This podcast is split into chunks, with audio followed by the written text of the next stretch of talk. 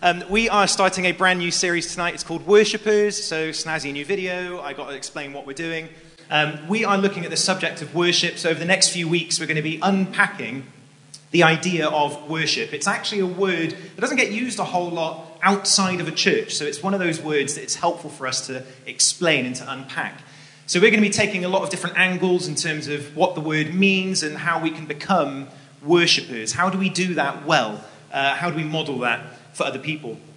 But one of the things that uh, always comes to mind when I think of worship is the things that we give our time to and the things that we might even become addicted to, the things that we worship. And I don't know, uh, put your hand up if you've ever had someone uh, that's needed to, someone in your life that has intervened when you have become addicted to something. Has that ever happened to you?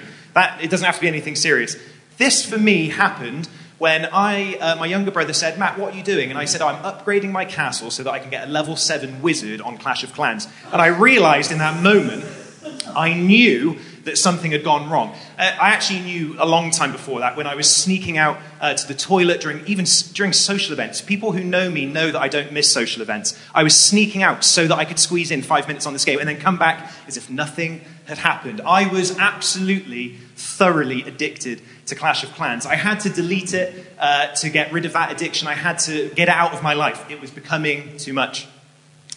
Fantasy football quickly replaced Clash of Clans, and I became addicted to that. Uh, so then uh, I discovered that what I was doing was reading ridiculous statistics about midfielders of newly promoted teams who I, had, I knew nothing about, trying to find out what is the most cost effective way to beat everyone in the community church league. How do I do this? What I was doing though is I was reading these articles really late at night, and it was, I was looking at my phone too late, and so then I'd be uh, buzzed slightly and I couldn't get to sleep because I've been looking at my screen too much.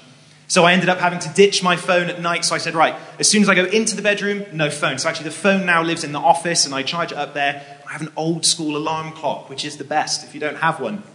Maddie doesn't like it. I love it. It's the best. I would recommend an old school alarm clock. They're great. Judging. It's good if you turn it off. I'm, I'm also a big fan of the snooze button. Okay, okay, what else? What else? Lucky Charms, massively addicted to Lucky Charms. Okay, so I got rid of the fantasy football addiction, mostly. Uh, also, I have a real sweet tooth. I once went to the United States of America and smuggled back five boxes of Lucky Charms cereal. And the way that I did that was by taking them outside of the cardboard packaging and then puncturing some of them, which meant they weren't fresh, so I had to eat them quicker. What a shame. But then I could squeeze them into the suitcase and I could shape them around things, and I got all this cereal back. But ma- I, I brought back all that cereal and several mouth, mouse ul- mouth ulcers because of how much sugar is in them. I was eating them every single day, one or two bowls, and I literally, my mouth was like rejecting that amount of cereal. It was like, you can't do this. This is so bad for you. So I got addicted to that. More recently, I became addicted to eBay. Has anyone ever gone down an eBay addiction? This is so dangerous. You just start bidding on stuff you don't even need. I once, in a, in a search for a single hoodie that I wanted, bought five and none of them fitted, so then I had to get rid of all of them. It was taking hours of my time. It was ridiculous. The system is so addictive, it, want, it wants to kind of get you in. But why, why, why do we get addicted to stuff? What is it in our personalities that leads us to get hooked on something, to find something so interesting or so uh, we, we can't go without it? What is it about human nature that means that that is something that we all face? And I've listed some fairly easy uh, examples. You might have your own version of those things. Some not serious, some serious. But we all have the capacity to be addicts to stuff, to worship something. So, why is that? But also, is there something that we can do about that? Or actually, is this just the human condition and we're all screwed? Basically, we're all going to worship something, we're all going to be addicted to something, just pick a good thing. What can we do about it? Well, you'll be glad to know we're going to look at the Bible for some inspiration. But before that, we're going to look at rats. Yep. In 1981, a really famous uh, scientist, Bruce Alexander, uh, he carried out a fantastic experiment. Now, there was this test that kind of came before this one that was quite well known, and he didn't like it. The test was this you take a cage, you put two rats in it, and the rats, or, or no, sorry, just even one rat, but you put two bottles in bottles of water. One of the bottles of water, totally normal, the other one is laced with heroin. So you've got drug water and regular water. What will the rat do? Every single time, the rat gets hooked on the drug water and effectively uh, drinks it so much and ignores the other one, effectively, um, sorry, eventually ODs every single time. So the rat never makes out of the experiment. And so everyone said, cool, okay, so basically we're all addicts, and if given the choice, we will become addicted to stuff. Um, but there's a problem with that test. And Bruce Alexander figured this out. He looked at this and he said, well, the cage is empty. So the rat's got nothing to do other than drink the drugged water. So what if we created a different test? Let's make two cages. One of them can be empty. Sure, give that rat a choice. But let's make this other cage. He called it Rat Park, and it was basically rat heaven. This thing was filled with toys, it was filled with other rats, uh, it was filled with tubes that they could crawl through. Everything a rat could ever want. This place was incredible. It was awesome. It was the Westbury village of rat universe. Okay, it was it had everything that you could possibly want. Okay, this was rat heaven. And what happened? Every single rat that lived in Rat Park ignored the heroin water. Still had equal access to it, two bottles. No rat ever touched it. Uh, or, or, a heck of a lot less of them did. No rat ever died in that experiment if they lived in Rat Park. And obviously, the other cage produced the same results as before. Okay, so maybe we're learning something about the nature of addiction here, but uh, you know, namely that the environment has a dramatic impact on the likelihood of addiction. The place where you are, the things you surround yourself with, that has a major impact on the likelihood of your uh, desire to become addicted to something. But that's all good and well. That's a test on rats. Has there ever been a test on humans? Great question. There was, sort of. Not an, not an intentional one. The Vietnam War has often been compared to this test as the human equivalent of this experiment. In the Vietnam War, many of the soldiers fighting across the whole span of that war had uh, unfiltered access to heroin. And a lot of them became users, and it was labeled an epidemic that many of the soldiers were accessing heroin and they were not controlling the dosage, the frequency, where it was coming from, and everybody started panicking. Well, flip, when this war is over, because of what we know from addiction theory, they're all going to come back addicts. So they're all, what are we going to do? And so there was huge panic. What's going to happen at the end of this war? We're going to have a bunch of addicts coming back. But it didn't happen. As soon as the soldiers came back, 95% of them stopped using with no problem. Absolutely no problem. They didn't go into relapse, they didn't even need rehab. 95% of them, no issues whatsoever. So we learn a number of things from these experiments and observations on rats and humans. There are three things I think that we learn. The first one is that addiction is a form of escapism. The people uh, who went and fought in the Vietnam War were fighting for their life in horrific situations. And of course, the option to take a drug that might give you a sense of other reality would be interesting. So, escapism is interesting, the desire to have connection with something else. Another scientist, Peter Cohen, he said that actually we shouldn't refer to people as addicts, but people, uh, sorry, it's not addiction, it's forming a bond. Because that is what we're built to do. He said we are all made to build bonds, but sometimes we build them with the wrong thing. So, thing number two that we learn about addiction from this is that the opposite of addiction is not sobriety, which is what a lot of people would say. The opposite of addiction is not sobriety, it's connection. Everyone say connection? Connection. The opposite of addiction is not sobriety, it is connection. The third thing is that addiction can be treated, not through punishment, but through changing the environment. Not through punishment, which is something that society often does. We lock people away, take away all their resources, we punish them, and then we actually encourage that cycle. Instead of doing that, we ought to try and treat addiction by changing the environment. Fine, okay, Matt, you've talked about addiction and science. What the heck does the Bible have to say about this? Well, the theological angle on why we get hooked, why we worship certain things, is really strong. You'll be glad to know.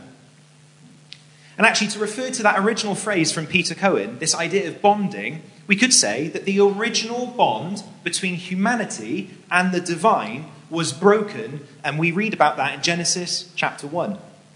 And God has been on a mission ever since to restore those broken bonds. The human race is very much disconnected with God, and He is attempting to reconnect with us. And we see that in Genesis 1. So we have that broken bond. But because we are all worshippers, we all serve something. The Bible says in Matthew chapter 6 that where your treasure is, there your heart is also. And so there is this biblical idea that we all have treasure, right? We all have things in life that we see as valuable, things we want, things we chase after. And there your heart is also. And there's this really famous 90s idea that I definitely grew up with, and it was this phrase that there is a God shaped hole in all of us. And I have a very love hate relationship with that idea that there is a God shaped hole in all of us. And while I do think, and we can talk about this later, I do think that that's a biblical concept, it is true that what you pursue changes who you become. The things that you worship change who you are. Depending on what that thing is, it can change you for the better or for the worse, right? We've all seen friends around us who've become addicted to stuff, and it makes them a, a not so good version of themselves, less of who they really are, a, a poorer version of who God made them to be. Galatians 5, verse 22 to 23, talks about the idea of becoming under the influence of alcohol and how we need to avoid doing that um, because, you know, that's filling the hole with the wrong thing, but instead to become under the influence of the Holy Spirit. As Nicky Gumbel famously says, these things can become idols in our life. And again, an idol is one of those words that we, we hear a lot in the Old Testament, this thing that we set up and we build up and we worship it. And he says an idol promises you everything and it costs you nothing. But in the end, they cost you everything and they give you nothing. The gift of God cost him everything, and he gives it to us freely. And so we are encouraged, as I said, to be under the influence not of uh, these other things that we pursue, but to be under the influence of the Holy Spirit. And you can read more about that in Ephesians chapter 5. And finally, this idea that I think the Bible is really keen on is that the answer to the problem of addiction and what we worship is that God wants us to live a full life. He desires a full life for every single one of you. In John 10:10 10, 10, it says that the thief has come to steal, kill and destroy, but I have come so that they would have life and live it to the full. Man, when I grew up as a young person at school, I was always accused of, you know, you're a Christian. Oh, that means that you're boring. That means that you just say no to stuff. You, are a, a, a party pooper. You don't like this. I can't do this. I can't do that. Christians are the worst. That's just not the case. The God that I believe in, the God of the Bible, is the God who says, I designed life and I want you to live it to the full. I want you to enjoy life in its fullest sense, to develop full relationships and have meaning and purpose. I want you to be connected to me. I want you to serve those around you. I want you to look after this planet, to enjoy family life. I have got so many hopes and dreams for you, but you make it so small. You have such a small vision of what good life looks like. I want you to live life in its fullest sense. And so when we add this theological angle into worship, we get this really unique idea. And I'm going to say this as we close that if we choose to say yes to God's invitation, the ultimate bond with the Creator is restored, and faith leads to wisdom to show us how to enjoy that full life. So, when we reflect on addiction from a theological perspective, these two things seem to be of importance, and these are my two things to finish up with. Yes, there is this famously 90s idea that the God shaped hole um, is in all of us, right? There was even a song at the time that came out with that very same title, A God Shaped Hole. I've not listened to it. I have a feeling I know what I would feel about it. The problem with this metaphor, right? Every metaphor has got an issue. There's somewhere where it falls short. There is a big problem with this metaphor. If you go around saying, do you know, you know, you speak to your, your, your friend who you really want them to get to know Jesus because you know it's going to change their life, and you say, there's a God shaped hole in your life. I don't know if that's how I would advise you start the conversation, but there's some problems with that metaphor, and I'm going to help you unpack them so that they don't make the accusation and then you feel lost. The problem is this if you say that, what you're saying is, okay, well, what? I'm filling this hole, am I, with all this other stuff that's, that's now meaningless?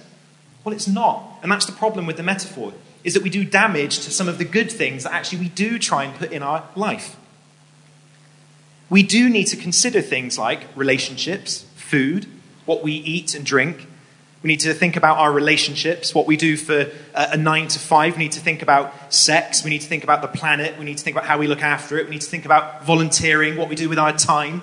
All of these things, they don't get replaced by God. God shows us how to use them properly. Does that make sense? So, what I'm not saying is that if you have God, you don't need that other stuff.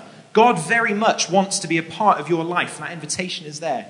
But He wants to show you how to use these things to their fullest. So, a life which is connected to God in a loving relationship is a life full of loving Him, loving others, and loving ourselves. So, when we refer to our original two questions that I asked earlier, so I told you about all of my addictions that I have, and I had two big questions. Why do we get addicted, and what can we do about it? Well, the answer is this the reason that we get addicted to stuff is because we were all made to worship something.